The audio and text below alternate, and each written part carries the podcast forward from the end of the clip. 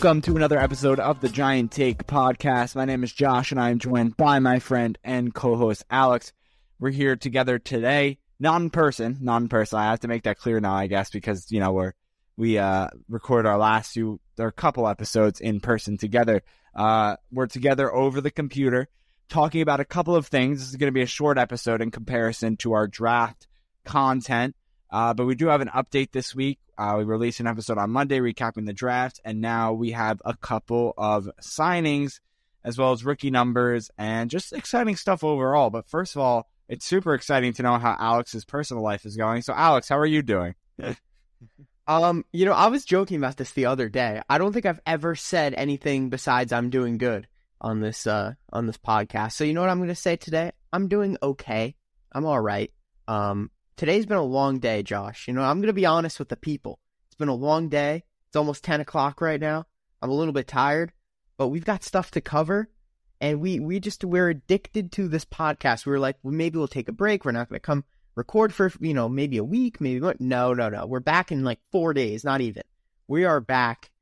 And uh, I'm excited to talk about some of the stuff that happened. It'll be a relatively short episode, I think, because we don't have at that much to talk about. Of course, that is jinxing it, and now I'm going to talk for 20 million hours. But uh, yeah, I'm doing okay today, Josh. That's my short, long answer.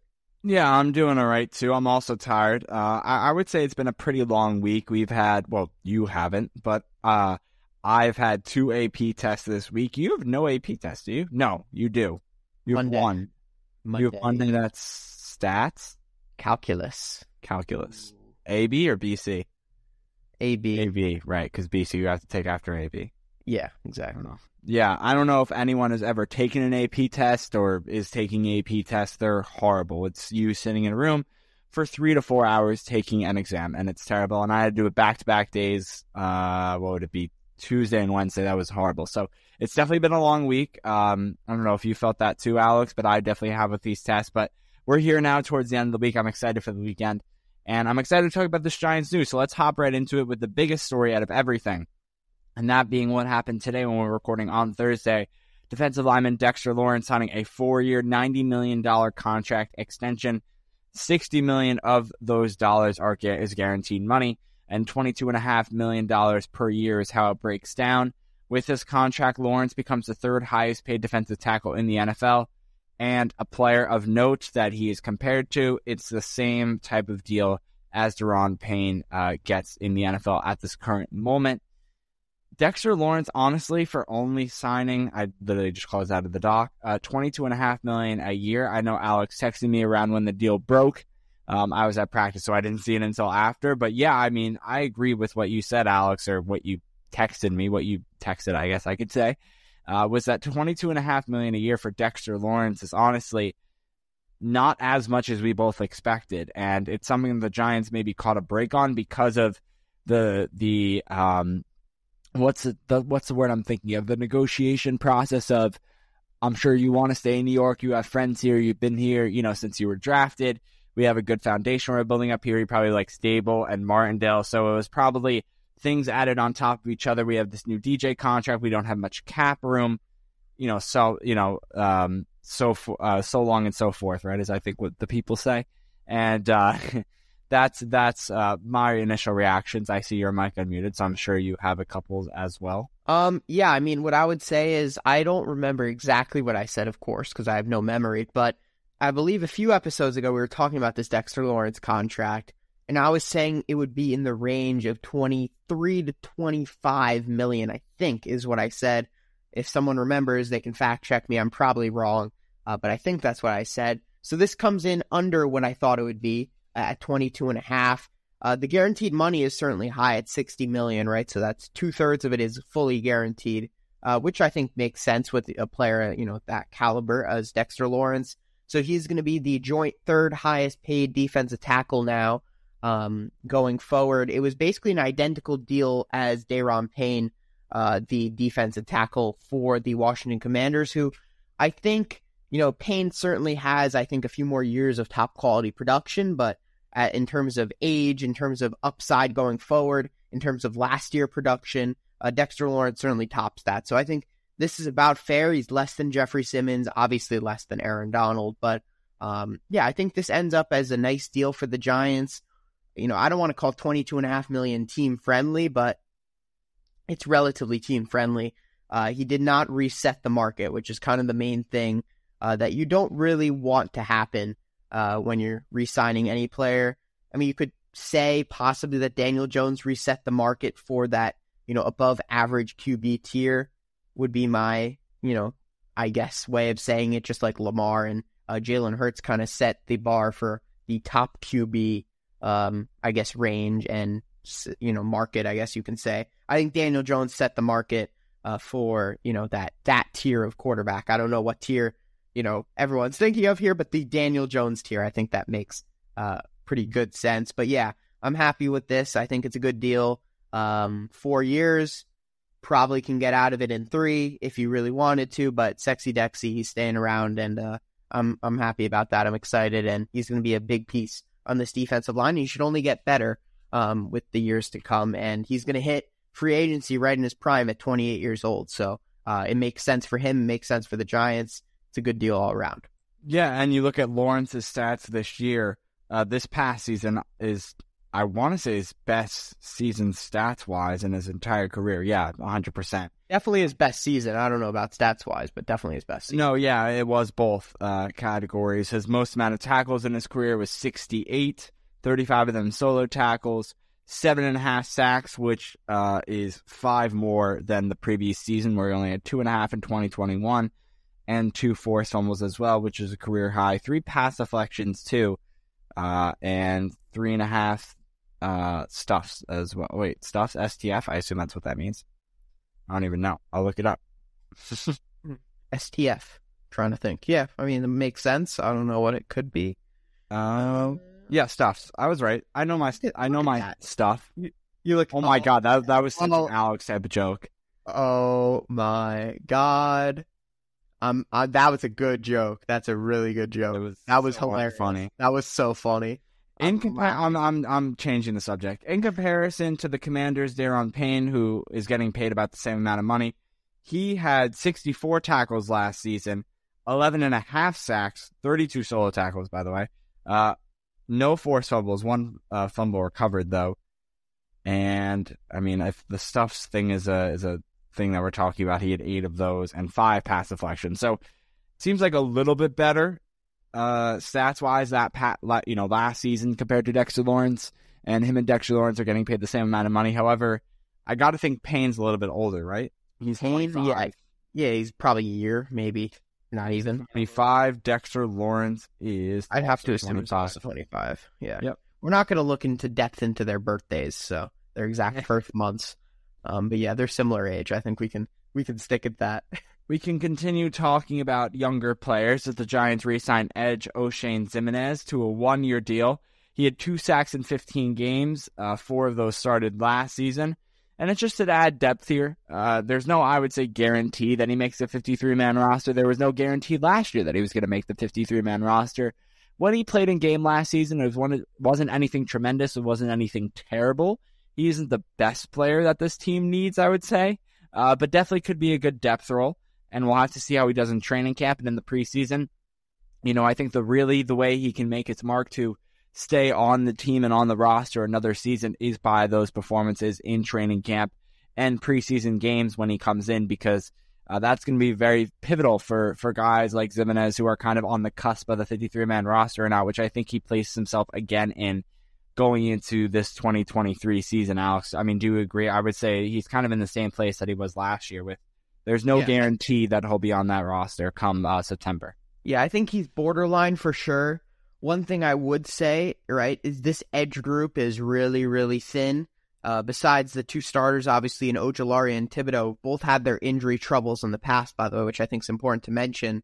You've got Jihad Ward, uh, who I think, you know, can do a job, but he's more of a guy who's going to set the edge rather than get after the quarterback. Um, and then you've got Ellerson Smith, uh, the third round pick, maybe fourth round pick from a few years ago now. Uh, Tomon Fox, who I think put in a nice, uh, you know, had a nice rookie season as an undrafted free agent out of North Carolina. Um, so I think he's another depth piece. And then you got Ximines. So overall, I think the edge position's a probably a spot where you're going to see a veteran come in you know, either before or during training camp, along with that linebacker, interior linebacker position. I think those are the two spots you're going to see. Um, maybe an addition, a free agent addition. Uh, besides that, I think pretty much all the other spots are pretty filled at this point in time. Maybe a safety as well. Not sure. Um, but yeah, in terms of the spots that need depth right now, I think the edge position and the interior linebacker position are going to be the spots you're looking at. And I think Ximines, he comes in, he gives you an option as a situational pass rusher, similar to a guy like Tomon Fox. Uh, you know, we saw with his production last year. Ellerson Smith uh, is really a curveball. We have no idea what's going to be coming with him, how he's going to perform, what he can be. We still don't know. Um, and then you kind of know what you're getting with Jihad Ward.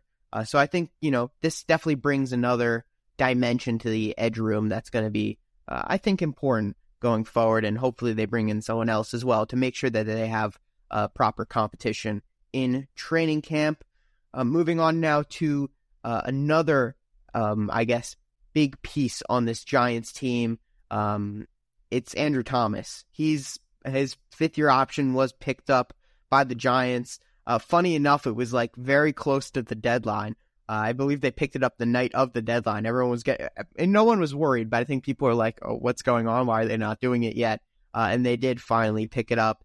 Uh, it's going to go 14.2 million is the fifth year option cost, but uh, I don't think it's going to come to that point because he might even get extended this off season, and if not, uh, probably during the season uh, this year or in the next off season. So as much as that cap hit looks nice right now, I don't think that's going to be the cap hit once he gets his extension, which I think is probably next on the docket after Saquon Barkley um, on the Joe Schoen contract pecking order. Which at this very moment, we still believe that Saquon Barkley will eventually get a contract, whether however much that right. Wait, I don't want to actually, I don't want to speak for you because I don't know your personal opinion. My opinion is that I think he's going to get a contract. Yeah, yeah, I think he'll get an extension as well.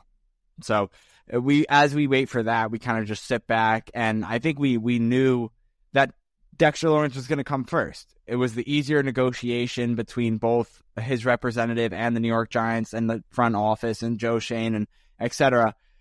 We knew that this was going to happen because both sides were in agreement. And it seems like so far throughout the contract talks with Saquon Barkley, whether it was mid-season during that bye week period where the you know him and his agent said they were talking to the Giants, nothing happened. After the season, him and his agents were talking to the Giants, nothing happened. They end up franchise tagging him after both sides don't reach an agreement because Saquon Barkley wants Christian McCaffrey's old money, and um, Saquon Barkley or the New York Giants, sorry, uh, wanted less than that. Didn't feel that he needed to, you know, felt that he needed to prove himself on the field before uh, that happened. Yes, Alex. What I would say is it's always easier for a negotiation to, you know, take place quickly when there's a benchmark. With Dexter Lawrence, the um, a Payne deal just happened, the Jeffrey Simmons deal had just happened, so there wasn't really much room for negotiations. To be honest, it was pretty much set in stone about what range it was going to be in. That's why Daniel Jones was such a difficult and long process that uh, re-signing because of the fact that there was no really market for a quarterback at his level at that time. So uh, that that's something that's difficult. And then Saquon Barkley, it's a difficult situation because yes, he has the talent of those top backs, but he doesn't have the consistency on the field um, in terms of being actually on the field uh, that some of those guys have. So that's also a very tough negotiation. The running back market also very, very difficult. So I think that's part of the reason why this Saquon Barkley deal is taking so long. All right. Well, yeah, I mean, I guess we, we both talked about it. We don't have to continue on here. Uh, let's go to some changes in the Giants front office, more specifically the Giants scouting department. Uh, those changes being Marcus Cooper has been promoted to national scout for the Southeast area, or from uh, a Southeast area scout, excuse me. Blaze Bell, what a cool first name. That's a cool full name, honestly. Double B uh, has been promoted to area scout from Blesto Scout, if I'm correct there. Blesto Scout. B L E S T O Scout. I'm just going to read the letters. Well, I assume you probably say it. But yeah, that yeah. is the lettering. It's an acronym, probably, would be my yeah. guess. Marquise Pendleton has been switched from Pro Scout from Northeast Area Scout. And Justin Marcus promoted from B L E S T O, or I'm just going to say Blessed Scout, from a scouting assistant position. So remember, These are all of Joe Schoen's guys. I, I mean, I don't know actually specifically. I, I didn't I didn't research the scouting department when Dave Gettleman was the GM, and then when Joe Schoen became um, the GM of the New York Giants. So I assume they're newer players that carried along from Joe Schoen's tenure with the Bills, or just new guys that he picked up when he uh, joined the Giants, or they've been here for a long time. I I honestly have no idea, but they're getting promotions. So congrats to those guys in the front office and in the scouting department. And then this is pretty crazy. I mean, how many minutes are we in? Actually, we're we're only we're almost 20 minutes in, so it's not super short. But this is our final news on the uh, on the outline today. The rookie numbers, uh, something not super crazy, but we have them. Deonte Banks is number 36, John Michael Schmitz 61, Jalin Hyatt 84. Oh my gosh, and I'm I'm losing track of the first names here as we move into the fourth round. Oof. Um, Eric Gray, Eric Gray, number 20. Trey Hawkins, Trey Hawkins, number 37. Jordan Riley, Number 95. And uh, Trevarius Owens. I want to say it is. Number 31. I'll Okay. confirm the uh, first name of our final. All right. While you do that, I'm gonna talk. Usually, I don't care about numbers whatsoever, but in this case, I hate Owens. Yeah. Yeah. Um, I hate them. Various. Banks, Banks at 36 sucks. He should be like 25 or something. I don't know who's 25. There's probably someone 25 right now, but a number in the 20s. He's a he's a physical, quick corner. Like ew, 36 is disgusting. 61 for Schmitz is fine, whatever. Hyatt at 84 is gross. Number 11 is what he needs to be, or something in the teens. He's a speedy guy. 84. He's not like a contested catch receiver or a tight end. Like let's let's let's let's change that number up. Gray at number 20 is fine. I think that's a good number. Hawkins 37 is fine as a backup DB. Riley at 95 is good. Owens at 31, I think that's acceptable. But Banks and Hyatt, it's a tragedy what the Giants are doing to them. Yeah, it's just crazy. You normally aren't a number person at all, actually, Alex. I'm very I don't care, but today I care. I care deeply today. Today you're on demon time, as some would say. Uh, but Alex, we appreciate your input on the Giants numbers, although it'll mean nothing to uh, probably anyone else besides you, and, and maybe our listeners could very well agree. But I'm glad you were able to use this platform to get your opinions and thoughts out on your mind. You should tweet that out too. I'm, I think the Twitter crowd might uh, have some responses to that, whether they're positive or negative. well, I'll see. You know, I, I don't whip out Twitter often. You know this, Josh. It's very difficult for me. Uh, we thank you for listening to this kind of filler episode of the Giant Take podcast at the end of the week here. You can subscribe to it on Apple Podcast, Spotify, or wherever you listen, chipstudios.com slash giant take. And um, yeah, all the stuff, you know, is going to be in our description. I'm not going to go through it all because it's a shorter one. So I'm just going to say we appreciate for listening. If you're continuing to listen after the NFL draft, thank you for being here. We are going to still create content. I know it's crazy because after the draft, for some reason, all of the NFL and football fans and Giants fans just go blank and they don't know what to do with themselves and they, you know, are following other sports like baseball or, you know, there's not like all this constant news traveling 24 7. It just seems like after the draft, it all shuts down until July and August. But don't worry, we will be here. Uh, you know, if you want to stay and stay and stick around with us, we're gonna have content every other week, if not every every week, if not every other week. And um, yeah, we we recommend you just keep on sailing away in the ship with us. Okay, Alex, go ahead and wrap this one up. Sailing away in the ship. I've not heard that one before from you. Um, thank you, everyone, for listening to today's episode of the Giant Take podcast. Uh, and we'll see you next time. Um, looking forward, I believe it's only a week from today that schedule comes out, so that'll be exciting too. Uh, and we'll see you next time. Peace.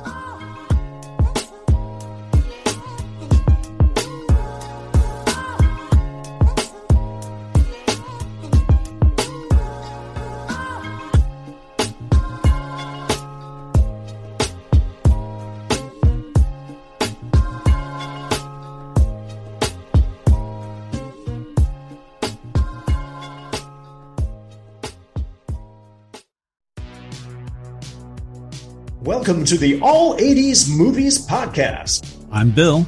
And I'm Jason. And this is the podcast where we talk about the blockbusters, the flops, and everything in between from one of the freshest decades for movies, the 1980s. So whether you're a brain, a jock, a Valley Girl, or a Jedi, we've got some 80s classics for you. Do these movies stand the test of time? Are we discovering something new? Is there an 80s movie we're finally watching for the first time? Join us each week as we dive into the cinematic nostalgia that inspired and influenced a generation. From the hits to the cult classics, we'll discuss our earliest memories, favorite scenes, fun facts, and our not so favorite movie moments, too. It's the All 80s Movies Podcast, now available on all major streaming platforms. Please subscribe and happy listening.